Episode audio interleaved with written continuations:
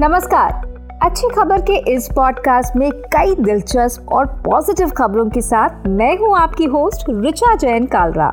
इस एपिसोड में बताएँगे सिविल एविएशन के इतिहास में किस इंडियन कंपनी ने की है अब तक की सबसे बड़ी डील इंडिया में पहली बार मिला लिथियम का खजाना, जिससे सस्ती होंगी ईवी बैटरीज और मोबाइल फ़ोन पार्ट्स और कैसे मिली इंडियन डिफेंस को नई पहचान?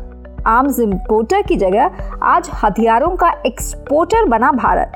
पिछहत्तर देशों में एक्सपोर्ट होते हैं इंडिया के हथियार। आप सुन रहे हैं अच्छी खबर पॉडकास्ट हमारी होस्ट रुचा जैन कालरा के साथ। देश और दुनिया से जुड़ी पॉजिटिव खबरों को सुनने के लिए अच्छी खबर पॉडकास्ट को फॉलो करना ना भूलें। पॉड वन प्रोडक्शन क्या आपको पता है कि एविएशन की दुनिया की सबसे बड़ी डील के पीछे एक इंडियन कंपनी का हाथ है? ये कंपनी है टाटा ग्रुप की एयर इंडिया जिसमें नई जान फूकना चाहता है टाटा समूह। और इसी मकसद से हुई है दुनिया की सबसे बड़ी एविएशन डील इसमें एयर इंडिया 470 नए एयरक्राफ्ट खरीदेगी।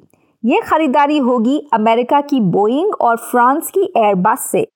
एयरबस से 250 और बोइंग से 220 विमान खरीदे जाएँगे, जिनकी वैल्यू होगी 70 से 80 बिलियन डॉलर, यानी साढ़े पाँच लाख करोड़ से भी ज़्यादा।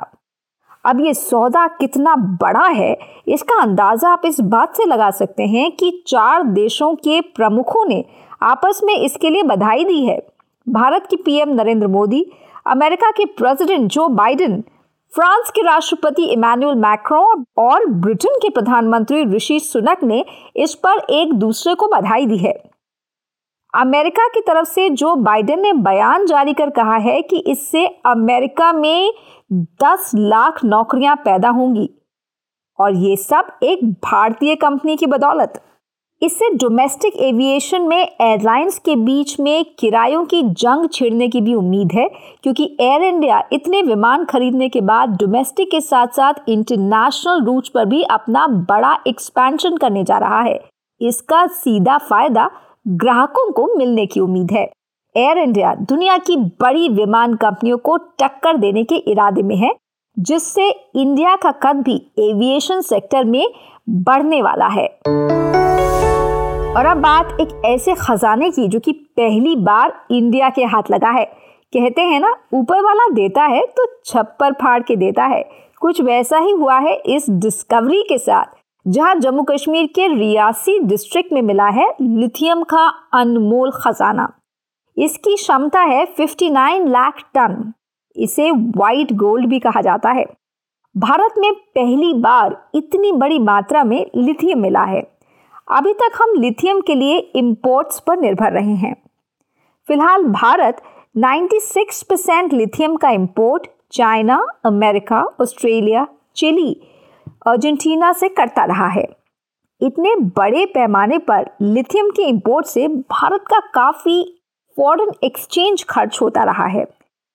अब यहाँ लिथियम का भंडार मिलने से भारत की विदेशी मुद्रा तो बचेगी ही, साथ ही आने वाले समय में इंडिया लिथियम का एक्सपोर्ट भी कर सकता है। अब इससे आपको क्या फ़ायदा होगा? आपको ये फ़ायदा होगा कि लिथियम से ईवी बैटरीज के दाम कम होने की उम्मीद की जा रही है। लिथियम मोबाइल फ़ोन पार्ट्स में भी इस्तेमाल होता है और सोलर पैनल्स में भी। और इन दोनों कैटेगरी के प्रोडक्ट्स में भी दाम घटने की उम्मीद की जा रही है। अच्छी खबर डिफेंस सेक्टर से। इंडियन डिफेंस को मिली है नई पहचान। इंडिया बना हथियारों का एक्सपोर्टर एक वक्त था जब इंडिया अपने डिफेंस बजट का एक बड़ा हिस्सा आर्म्स इंपोर्ट पर खर्च करता था। लेकिन अब पासा पलट गया है। इंडियन डिफेंस एक्सपोर्ट दुनिया में अपनी पहचान बना रहा है। कैसे? आइए देखते हैं। 334 फ़ीसदी का उछाल आया है बीते पाँच सालों में इंडियन डिफेंस एक्सपोर्ट में। और आज की तारीख में इंडिया पिचहत्तर देशों को सप्लाई करता है हथियार। 2022 में इंडिया ने रिकॉर्ड चौदह हज़ार करोड़ का डिफेंस एक्सपोर्ट किया। यानी अब इंडिया आर्म्स इंपोर्टर की जगह एक्सपोर्टर के तौर पर कमा रहा है दुनिया में नाम। एक और अहम बात एशिया की सबसे बड़ी हेलीकॉप्टर फैक्ट्री इंडिया में शुरू हुई है। यहाँ चार लाख करोड़ का बिज़नेस देने वाले एक हज़ार हेलीकॉप्टर्स आने वाले वक्त में बनेंगे। ये फैक्ट्री कर्नाटक में लगी है, जहाँ हिंदुस्तान एरोनॉटिक्स लिमिटेड बनाएगा लाइट यूटिलिटी हेलीकॉप्टर, जो एक्सपोर्ट भी किए जाएँगे। साथ ही made in India aircraft carrier INS Vikrant ने कुछ दिनों पहले दुनिया के सामने साबित की है अपनी काबिलियत। कैसे? आईएनएस विक्रांत पर हुई है फाइटर जेट्स एलसीए और मिग 29 के की सफल टेक ऑफ़ और लैंडिंग जिसने इस इंडियन एयरक्राफ्ट कैरियर के डिज़ाइन डेवलपमेंट प्रोडक्शन और ऑपरेशंस में इंडियन डिफेंस की बढ़ती महारत को साबित किया है।